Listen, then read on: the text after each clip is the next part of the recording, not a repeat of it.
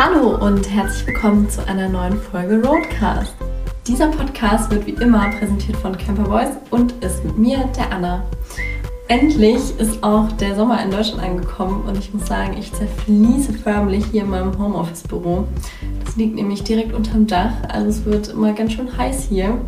Aber passend dazu könnt ihr euch, genauso wie ich, mir eine kalte Limonade oder einen Eiskaffee holen. Denn auch dieses Mal habe ich wieder einen ganz besonderen Gast und eine ganz tolle Gästin. Und vielleicht kennt ihr die beiden schon von ihrem Account Phil and Louis auf Instagram. Aber heute zu Gast habe ich den lieben Phil und die liebe Luisa. Und ich freue mich total, denn es wird super spannend. Wir erzählen uns ganz viel über ihren Campingbus Dali und über ihr nachhaltiges Modelabel und was sie vor allem gerade in Griechenland machen. Und es wird bestimmt super spannend. Ich freue mich total. Und da habe ich jetzt noch etwas für euch. Und zwar ähm, hat Kappa Boys die Nebensaisonpreise bis in den Juni verlängert. Das heißt, wenn ihr jetzt noch gerne den Juni ausnutzen wollt und Urlaubstage übrig habt, dann schaut auf jeden Fall auf unserer Website vorbei. Es gibt nämlich bis zu 25% Rabatt auf deinen Camper. Also lasst euch das nicht entgehen. Es sind nur noch ein paar Camper übrig. Und damit starten wir jetzt auch schon in diese Podcast-Folge. Viel Spaß!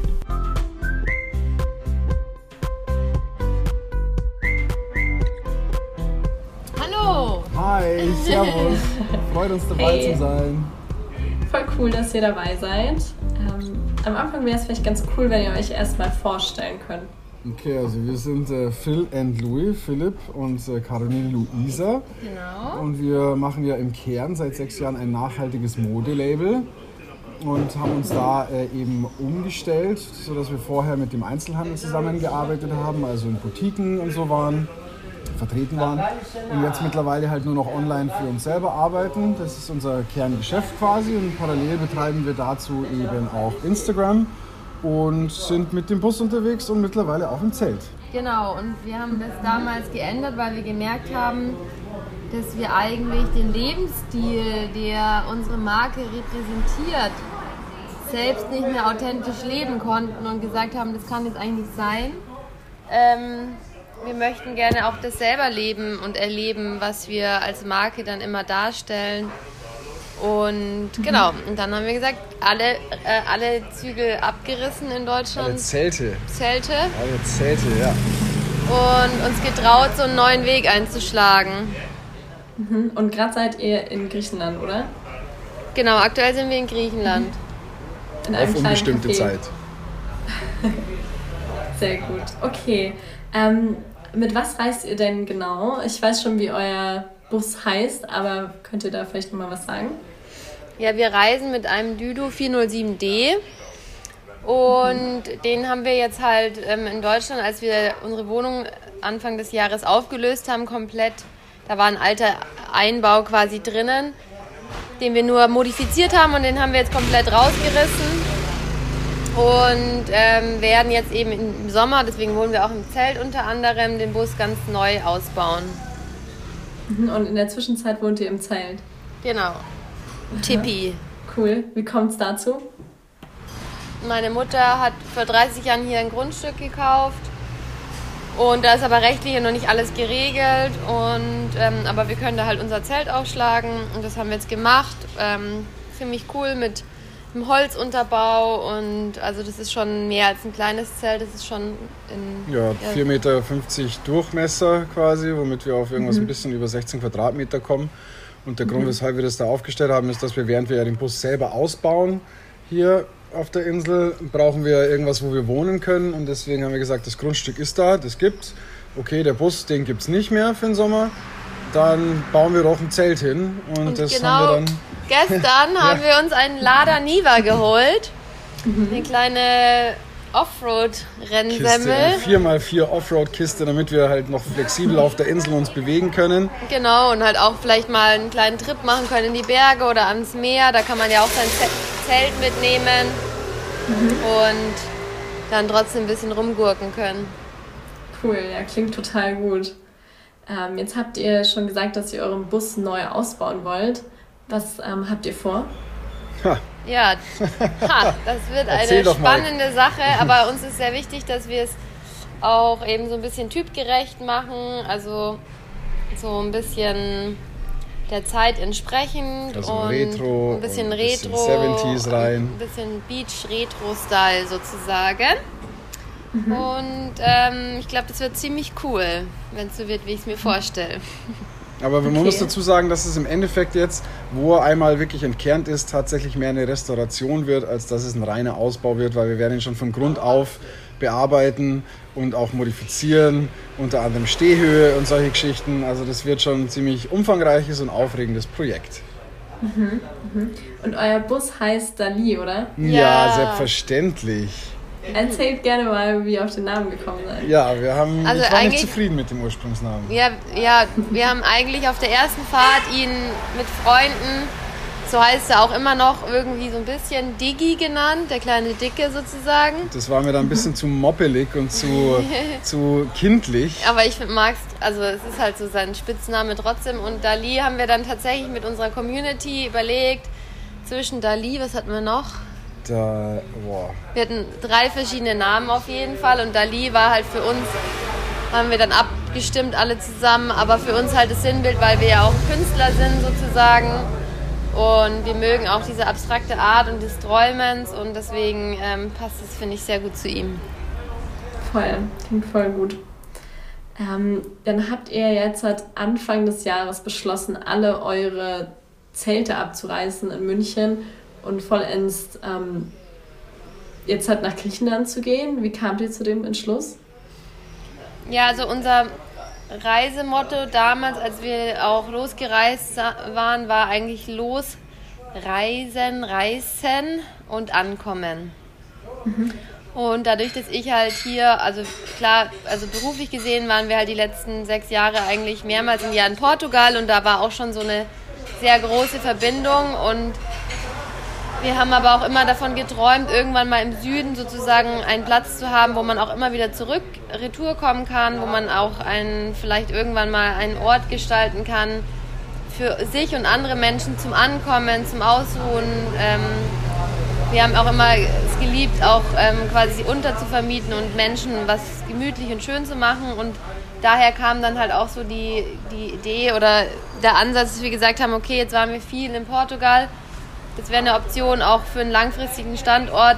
Wir müssen uns aber Griechenland anschauen, weil ich ja hier als Kind auf der Insel eben so ein bisschen mit groß geworden bin und das war immer so mein, ja, wie so ein zweites Zuhause. Und dann sind wir hier gemeinsam, haben gesagt, fahren wir jetzt dahin und haben dann gleich gemerkt, ähm, das passt total gut zu uns. Insel finden wir immer schon toll, aber die ist ja auch verbunden mit dem Festland, die Insel Lefkada. Und dann haben wir uns gleich so gut hier gefühlt, dass wir gesagt haben, komm, geben die Wohnung auf.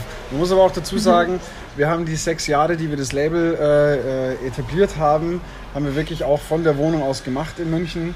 Und es ist wie so ein Lebensabschnitt, der dann einfach vorbei war, wenn man spürt, dass ein Ort nicht mehr den Charme hat und nicht mehr die Ruhe ausstrahlt, die man quasi für sich als ein Zuhause wahrnimmt. Und der Moment war einfach gekommen, dass einfach, okay, jetzt kommt ein neuer Lebensabschnitt und die Wohnung mit dem Label, so wie es war, war der Abschnitt und deswegen kann man auch ganz in Ruhe einen neuen äh, Start Genau, beginnen. und wir- Man muss auch dazu sagen, München ist ja nicht ganz billig und man bläst im Endeffekt für die Miete von der Wohnung Geld raus, was man jetzt bei dem Lebensstil, das spart man sich schlichtweg. Und wir haben München gar nicht mehr genutzt in seiner Form, wie es die Stadt eigentlich für sich Genau. anbietet. Und wir sehen es halt einfach so, ähm, dass wir sagen, okay, das ist jetzt für uns ein Ort, wo wir immer wieder zurückkehren können. Aber wir haben ja auch ein, Hau ein mobiles Zuhause, was sowohl in Deutschland oder egal wo auf der Welt sein kann. Aber hier quasi wie so eine Wurzel einzusetzen. Ich habe immer das Gefühl, wir geben viel zu lange Antworten, weil man diese Antworten kann man gar nicht verpacken, habe ich das Gefühl. Das ist Alles ja, gut, es ist total spannend, euch zuzuhören. also, alles gut. Ähm, als ihr das erste Mal mit Dali unterwegs wart, hattet ihr das im Kopf gehabt, dass ihr, also dass das irgendwie eure Zukunft wird und ihr ganz zum Teil in den Van zieht, beziehungsweise dann nach Griechenland? Ja, der, also man muss dazu sagen, wir kommen ja auch aus so, also unser Freundeskreis ist auch ein sehr alternativer in Deutschland und da war das halt auch immer schon vor den ganzen Trend äh, ganz normal, dass man mit dem Bus äh, verreist ist und eben auch viel in Portugal. Und wir haben dann halt auch manchmal das gesagt, okay, jetzt fahren wir eh nach Portugal, um die Produktion zu betreuen. Und da haben wir dann auch einmal gesagt, komm, jetzt mieten wir uns da über Airbnb einfach einen kleinen Mercedes Camper und machen mal sieben Tage ein bisschen, bevor wir arbeiten, Strandurlaub quasi. Und da haben wir dann gemerkt, boah, das wäre einfach so schön. Und da war der erste Gedanke, vielleicht einfach einen Bus in Portugal zu haben, dass man dann auch immer, wenn man eh rüberfliegt, noch ein bisschen quasi ein paar Tage Urlaub machen kann und da ein bisschen rumdüsen kann an der Küste. Und dann ist unser Auto kaputt gegangen. Wir hatten Motorschaden mit unserem kleinen Münchner, was war denn das? Ich weiß das war die A-Klasse. Ah ja, genau.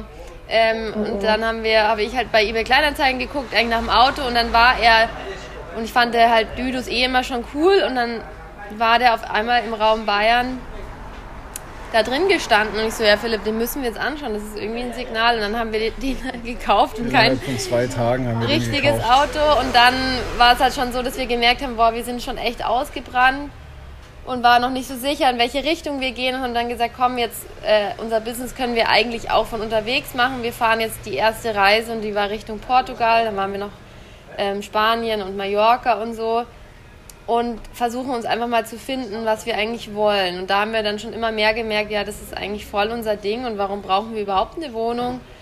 Ähm, und ähm, ja, und dann kurz vor Corona, also nicht wegen der Krise, sondern einfach aus eigenen Stücken, haben wir dann Gott sei Dank beschlossen, dass wir diesen neuen Weg eingehen. Mhm. Also alles eher so ein leichter, überfließender Prozess. Ja, ja tatsächlich. Es kam einfach so quasi ja, einfach so Stück für Stück hat sich auch vieles ergeben. Es war jetzt nicht erzwungen oder so, sondern es war ganz natürlich und weich irgendwie. Sollte man, so hat sein. Sich, man hat sich verliebt. Ja. in den Lebensstil Schön. verliebt, in das Fahrzeug verliebt, in die Lebensweise verliebt, in die Natur verliebt, in die Einfachheit. Und das, Wie wenig äh, man braucht eigentlich, ja, um glücklich zu sein. Und es ist einfach, also in der Natur, das ist so unglaublich einfach, weil es wirklich nur noch darum geht, dass man wirklich ein Bett hat, dass man sich irgendwo was kochen kann, dass man ein Dach über dem Kopf hat und ansonsten einfach ständig von neuen Landschaften umgeben ist. Und das ist einfach eine fantastische Sache. Das hat man halt so in der Stadt einfach nicht mehr. Es gab es früher viel mehr, aber das hat man einfach Obwohl so man auch sagen muss, jetzt hier in Griechenland haben wir schon auch eben so Wünsche und Vorstellungen, wenn wir dann mal so weit sind, dass man halt, also keine Ahnung, da seine Oliven erntet und seine Zitronen und also wirklich so einen schönen ähm, ja, Platz kreiert, also mhm. so beide Herzen schlagen in uns, aber klar ist halt, dass das nicht in Deutschland ist. Mhm. Okay. Ja, voll schön, aber dass das alles so ein natürlicher Prozess war und dass ihr damit auch gelernt habt, irgendwie so minimalistisch zu leben auf eine gewisse Art und dass euch das so viel Freiheit trotzdem gibt. Ja, ja. voll. Total schön. Ähm, vielleicht nochmal ganz am Anfang von, von eurer großen Reise jetzt praktisch. Ähm, wie verlief eure erste Reise mit eurem Camper? Wo seid ihr da hingefahren und war das irgendwie was Aufregendes für euch oder habt ihr früher schon, also vielleicht zum Beispiel mit der Familie oder mit den Kindern, äh, mit den Eltern in einem eine Camperreise gemacht? Nee, also meine Eltern, mein, meine Mutter gar nicht jetzt so. Wir ähm, kommen aus keiner camper Doch, wir haben schon gezeltet, so. auch hier in Griechenland eben haben wir gezeltet und sowas. Aber jetzt so dass dieses richtige, sage ich mal, auch früher war das ja voll verspießt. Also so dieser klassische, wir fahren auf den Campingplatz, war jetzt nicht so Tradition, bei dir auch nicht, gell? Nö, überhaupt Also bei nicht. uns kam das eigentlich schon sehr natürlich. Wir hatten da jetzt auch überhaupt keine Sorgen oder Ängste, auch weil wir merken das immer auch auf unserem Kanal, wie viele Menschen so wegen den sanitären Geschichten, sei es aufs Klo, ist die größte Frage überhaupt.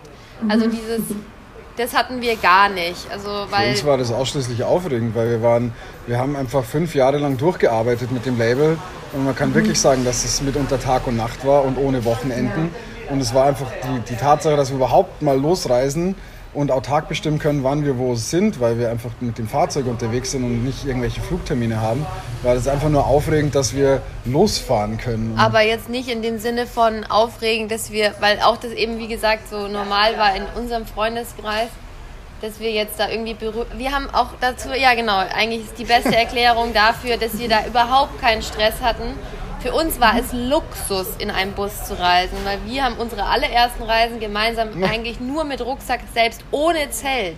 Also wir haben wirklich nur einen Mini-Rucksack wo eine Isomatte reingepasst hat, ein, ähm, keine Ahnung, eine Unterhose, also wirklich nur das Allerwenigste und so sind wir gereist mhm. und äh, fahren dann in Italien, das weiß ich noch, in Sardinien, äh, nee, wo war es? Sizilien. Sizilien, also genau. Vor Sizilien. Favignana, eine kleine super tolle Insel und haben dann da ähm, am Strand geschlafen und sind mal auf dem Campingplatz und die Leute auf dem Campingplatz dachten immer, wir sind sowas von arm und verläutert, die haben uns das Essen an da gibt es so einen extra Bereich für Saquapello, heißt es, ohne Zelt.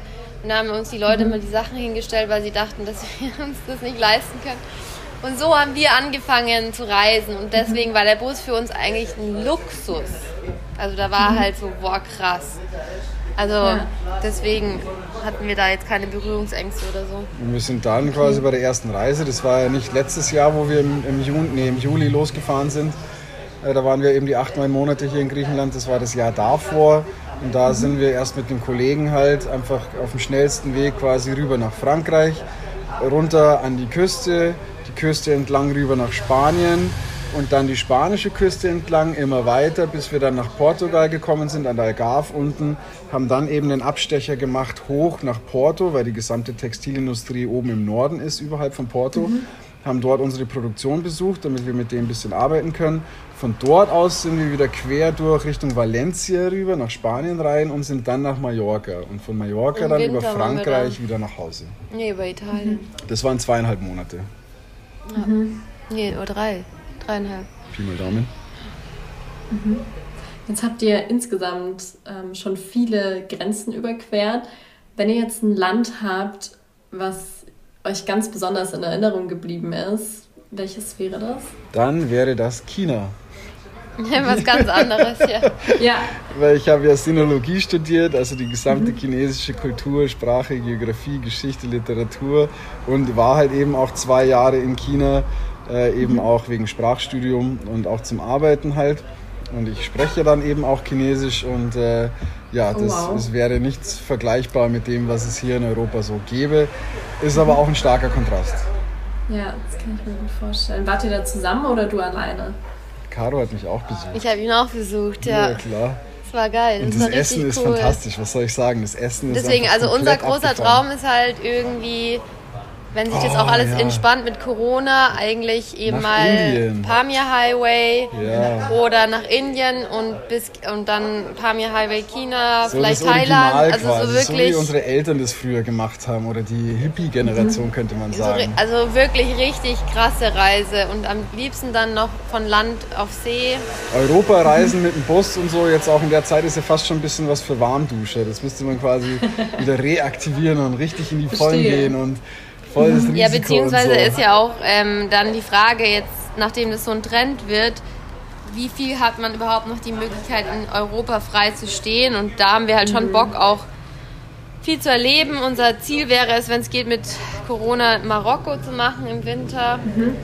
oder Kanaren und dann irgendwann, wenn sich halt alles entspannt hat, hätten wir halt voll Bock auf eine richtig große Reise noch. Da merke ich jetzt schon wieder, was wir nicht alles vorhaben. Ja. Wir wollen nach Indien abdampfen, wir wollen das Grundstück machen, wir wollen unser Label machen, äh, den Bus ausbauen schon wieder. Also was unser notorisches Problem ist, dass wir irgendwie dauerhaft so viele Projekte haben, wo wir eigentlich die Ruhe suchen, kommen wir relativ schwer in den Bereich rein. Wir sind halt auch so inspiriert von vielen Sachen.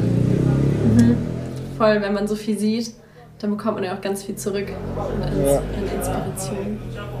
Ja. Ähm, habt ihr so schöne Roadtrip-Momente, an die ihr so zurückdenkt? Gibt es welche, die ihr da benennen könnt? Boah, ja, voll viele. Also jetzt im Sommer war es total toll, weil wir halt einen, einen ganz besonderen Stellplatz hier gefunden haben.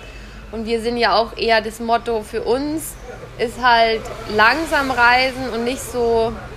Wir waren ja auch wirklich acht Monate dann fast nur auf der Insel, ein bisschen auf dem Peloponnes einfach mhm. wirklich auch so die Kultur fühlen und spüren und ähm, nicht, weil viele versuchen ja dann in zwei Wochen so ungefähr ganz Griechenland abzutuckern und es ist halt, finde ich dann auch Stress. Also man unterschätzt es, wie viel man zu tun hat ähm, ja, in dem voll. Leben und ähm, das war total schön, weil wir halt immer wieder Besuch bekommen haben, auch von anderen Accounts, die wir toll finden und die wir sehr schätzen und ähm, es war sehr, sehr intensiv, wunderbare Sonnenuntergänge, ganz nah bei der Natur und es war wirklich, fand ich jetzt extrem schön. Ja, weil wir hatten jetzt mhm. nicht so viele klassische Roadtrips jetzt im letzten Jahr, weil wir wirklich mhm. hauptsächlich vor Ort hier waren. Und ansonsten der letztjährige, der war schon auch wunderschön. Also die Küste von Portugal unten an der Algarve, neben der Strände. So, ja, und neben der Saison ja, ja, ist halt einfach, ist das, Wahnsinn. Das Geilste ist echt, also auch hier war es ja noch im November so warm und so schön mhm. und es ist kein Mensch mehr da und es ist einfach und alles blüht auf. Das denke ich mir mal, ist Wahnsinn. Ich meine, viele können ja gar nicht äh, neben Saison reisen, aber manche vielleicht schon. Und man könnte so viel mehr haben von den Ländern, wenn nicht alle gleichzeitig. Ja, ja. ja. total. Also ihr habt gesagt, ihr reist eher langsam. Wie oft wechselt ihr dann euren Standpunkt? Ja, das ist wie gesagt, also jetzt zum Beispiel auf der Reise nach Portugal, was, also was unterschiedlich. Da waren wir mal nur eine Nacht, dann waren wir weil wir auch nach Portugal wollten. Ähm, und da waren wir dann aber auch mal eine Woche an dem Standort und so. Also so eher so ein bisschen, wie es einem halt gefallen hat. Ja, man kann sich so aber langsam mit einem Ziel, Portugal zu erreichen. Dafür haben wir dann von München bis nach Portugal rein, haben wir im Endeffekt ein bisschen was über zwei Wochen gebraucht. Das wäre mal eine Rechnung. Ah. Ja, genau. Aber da waren wir ja schon doch ein bisschen fixer unterwegs. Auf Mallorca zum Beispiel waren wir ja dann auch einen ganzen Monat. Ähm, weil das war ja dann auch Nebensaison. Wir hatten überlegt, halt vielleicht auch einen Laden im ähm, Concept Store zu eröffnen, bevor wir gesagt haben, wir machen das ganz online und deswegen war halt die Insel interessant. Und mhm. ähm, jetzt hier waren wir wirklich mega lazy. Ja, also hier muss man sagen, sind wir eher die im Bus Lebenden, als dass wir die im Bus Reisenden sind. Gewesen sind. Also und auf dem Peloponnes war es dann mal drei Tage an dem Standort vier und dann wieder ein bisschen weiter tuckern.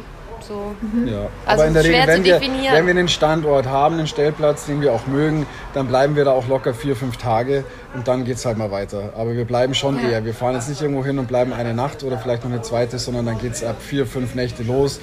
Das wäre so unser. Nach Gefühl halt auch. Ja. ja, voll. Was ist euch wichtig an so einem Standort? Nochmal, ich habe es nicht verstanden. Das Wichtige an einem ähm, Standort. Der Sonnenuntergang ist für die Caro das Allerwichtigste. Naja, die Wassernähe. ist auch schön. Also Wassernähe finde ich immer ja, ziemlich schon. wichtig, weil wenn wir haben ja auch keine Dusche und ähm, dann hat man ja oft nur Salzwasser. Mhm. Und ähm, ja, eigentlich deshalb. Und ein bisschen Abgelegenheit halt, das finde ich schon so. Je weniger los ist, desto besser erstens.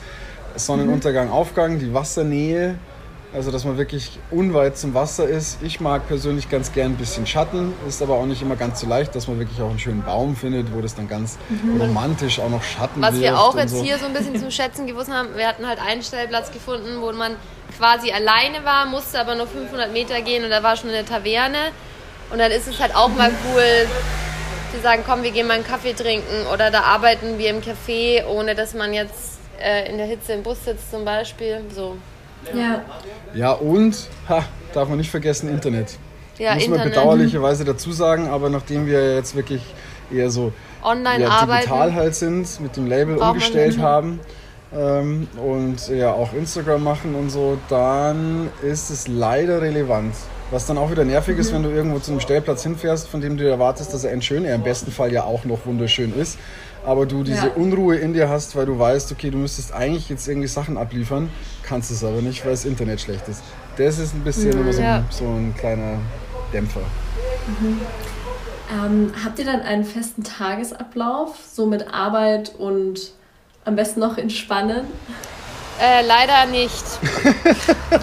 also das ist, wir haben schon einen festen Tagesablauf. Also jetzt im Winter hier auf der Insel war es perfekt. Da haben wir so richtig mal eine Struktur reingekriegt. Früh in der Früh aufstehen, meditieren, ähm, so Persönlichkeitsarbeit, dann direkt E-Mails, Instagram abarbeiten ähm, und dann wieder, keine Ahnung, am Grundstück äh, säubern oder ans Meer fahren oder so. Da hat es super funktioniert. Aktuell sind wir so ein bisschen aus der Spur.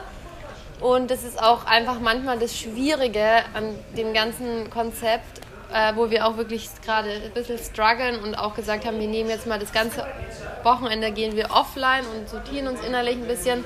Weil da diese Struktur reinzukriegen, ist halt manchmal ganz schön anspruchsvoll, vor allem weil wir ja wirklich so viele Projekte haben von eben Social Media Kooperationen, das eigene Label, dann noch den Lebensort, das Zelt kreieren, den Bus ausbauen, ein neues Auto besorgen, Wasseranschluss, Rechtsanwalt. Also es ist halt wahnsinnig viel und mhm. da eine Balance hinzubekommen, dass man nicht am Ende nur eben noch arbeitet und eigentlich das Meer vor der Nase fast schon übersieht, muss man da muss man schon drauf achten und ich glaube, da hilft halt das Einzige, was hilft, wirklich ähm, das zu tracken und immer, immer besser dahin zu arbeiten, dass man wirklich sich eine feste Struktur erarbeitet, ähm, damit man dann eben nicht zu kurz kommt und im Paradies hockt und eigentlich, ja.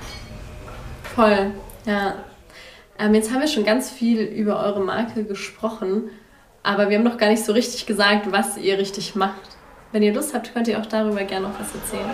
Ja, also wir sind ja eben, wie gesagt, Phil and Louis. Das sind nicht nur wir beide als Personen, sondern ja auch unsere Marke. Die Marke selber ist eine nachhaltige Bekleidungsmarke. Wir produzieren unsere Sachen alle in Portugal. Das machen wir eben auch schon seit sechs Jahren. Uns kann man online und auf Instagram einsehen.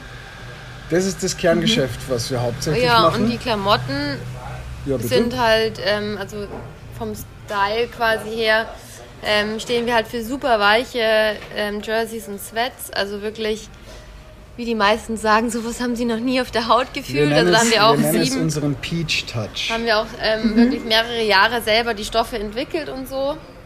Wir kennen auch unsere Produktionen. Wir waren, jetzt sind wir nicht mehr ganz so oft da, weil wir auch im Wandel begriffen sind Nämlich oder auch Corona jetzt es auch schon so lange machen, dass sich da ein gewisser Rhythmus eben da ist. Und wir konnten ja, Ja, auch Aber wir nicht. waren auch zwischen vier und sechs Mal im Jahr waren wir auch wirklich vor Ort Also in Portugal, kennen auch alle unsere Lieferanten und sowas. Also wir machen das mit sehr viel Leidenschaft, Liebe und sehr viel, ja, wahrscheinlich ein bisschen zu Es viel sollen einfach im. Endeffekt schon so besondere Everyday Basics sein, die halt irgendwie dafür da sind, mit dem Träger eine Geschichte zu erleben. Also wir sind jetzt nicht so die ganz klassisch modischen Sachen, die man dann eben so zwei Saisons anzieht, vielleicht Max, und dann landen sie im Müll, sondern eher so Teile, die auch nicht alt werden vom Look and Feel, sondern irgendwie dich begleiten. Ja, man liebt sie. Und sie leben hauptsächlich von der Haptik, weil wir da eben am meisten dran Aber gearbeitet haben, an der Schnitt. Entwicklung unserer eigenen Stoffe. Die Schnitte sind raffiniert, wirken einfach, sind aber dennoch raffiniert. Und Farben, wir stehen für Farben. Einfach. Ja. Sieht man sofort, wenn man einmal auf den Online-Shop drauf geht, dann jeder, der Farben mag, soll bitte gerne vorbeischauen. Voll. Und ähm, dabei ist nachhaltig euch, Nachhaltigkeit euch ja auch total wichtig. Was ist da besonders wichtig und was macht ihr da so? Ja, also für uns ist es eigentlich halt auch einfach quasi wie so ein Standard. Also ich finde so als USP zum Beispiel zu sagen, das ist mein Aushängeschild, habe ich schon im Studium irgendwie als lächerlich empfunden, weil ich einfach finde heutzutage, also es geht doch, wieso sollte man es eigentlich anders machen? Und kostentechnisch ist es natürlich schon so, dass manche Sachen ein bisschen mehr kosten, aber Quintessenz, was wir so auch gelernt haben mittlerweile in der Textilbranche, das macht den Braten eigentlich nicht fett.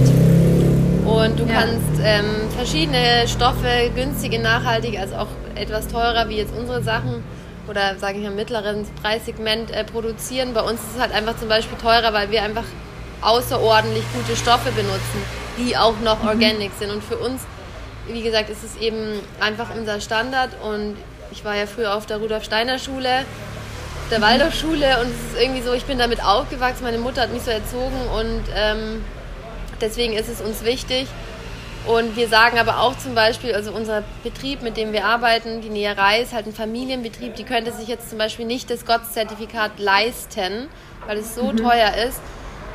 Und da sagen wir dann, okay, dann kann, also um diese ganze Kette so zum Beispiel zu zertifizieren, muss halt jeder einzelne Subcontractor ähm, zertifiziert sein. Und bei uns ist zum Beispiel die Näherei nicht zertifiziert, aber das Dyinghaus und der Stoffproduzent und ähm, der Drucker und so weiter. Also da die Schritte, die auch wirklich zu kontrollieren sind, sind zertifiziert. Aber jetzt zum Beispiel da sagen wir, weil unsere Erfahrung ist, dass wir dann Produzenten gesucht haben, die waren Gott zertifiziert und ich sage jetzt keine Namen, aber für wen haben sie noch produziert? Für die riesigen Vertikalen, wo man sich dann denkt, okay, das ist ja auch nicht mehr ganz ähm, passend. Ja.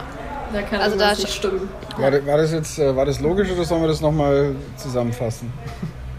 Ähm, ihr könnt es gerne nochmal zusammenfassen. Also ich wollte nur darauf hinaus, dass das konkret bedeutet, was jetzt die Herstellung angeht, also unsere Herstellung und Nachhaltigkeit bezieht sich auf GOTS Global Organic Textile Standard, was der verbreitetste äh, Zertifikat für die nachhaltige Herstellung von Textilien ist. Und äh, nach diesen Richtlinien arbeiten wir. Wir selber sind nicht zertifiziert, aber alle relevanten, alle wichtigen Schritte in der Herstellung, in der Lieferkette sind zertifiziert. Das umfasst dann einmal tatsächlich, dass natürlich die Baumwolle, die wir verwenden, biologischer Anbau ist, in dem Sinne nachhaltige Bio-Baumwolle und dann eben noch dazu kommt die Färberei, die Druckerei, die Ausrüstung, diese Schritte, alle, wo Chemikalien wirklich auch zum Einsatz kommen, wirklich Gott zertifiziert sind. Punkt. Mhm. Okay, und Ihr habt auch die ganze Zeit von unterwegs aus gearbeitet. Ja. Aha. Boah, das stelle ich mir auch ganz schön schwierig vor, oder? Manchmal schon, ja.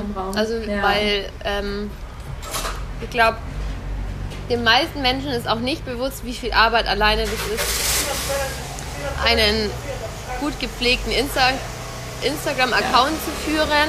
Absolut plus halt dann unsere reguläre Arbeit mit der Mode, mit den Modelabels heißt vom Entwurf über die Kommentar Comments, also wenn die Ware kommt, die Prototypen, über Logistik koordinieren, über Kunden, Customer Service, alles machen wir selber noch parallel. Mhm. Ja.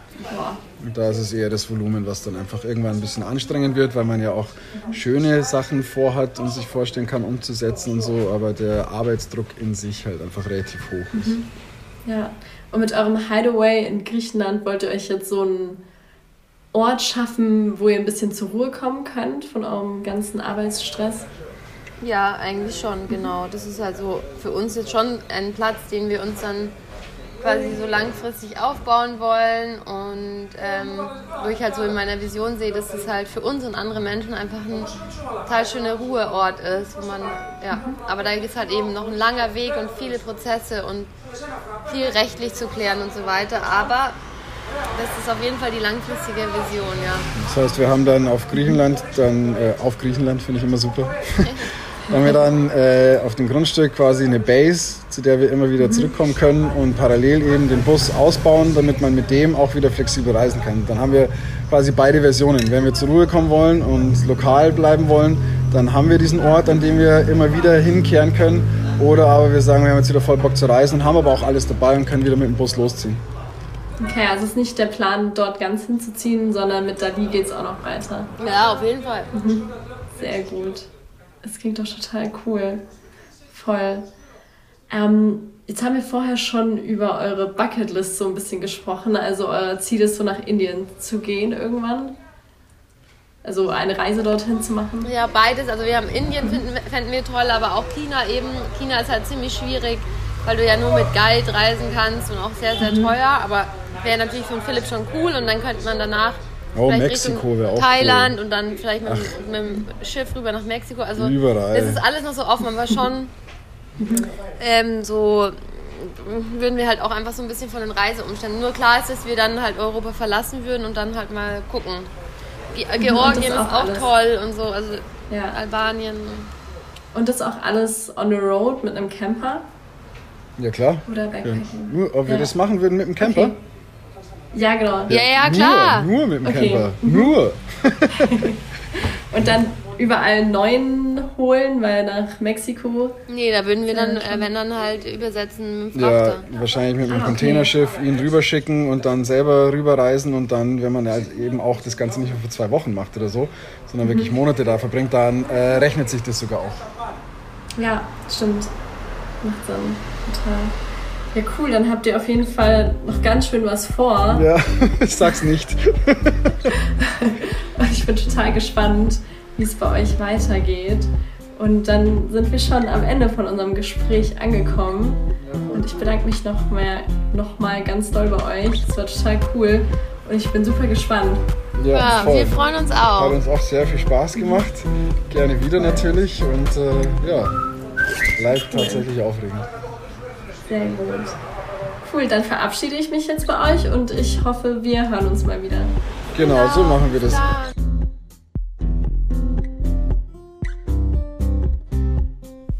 So, auch das war wieder ein ganz tolles Gespräch mit dem Philipp und der Luisa.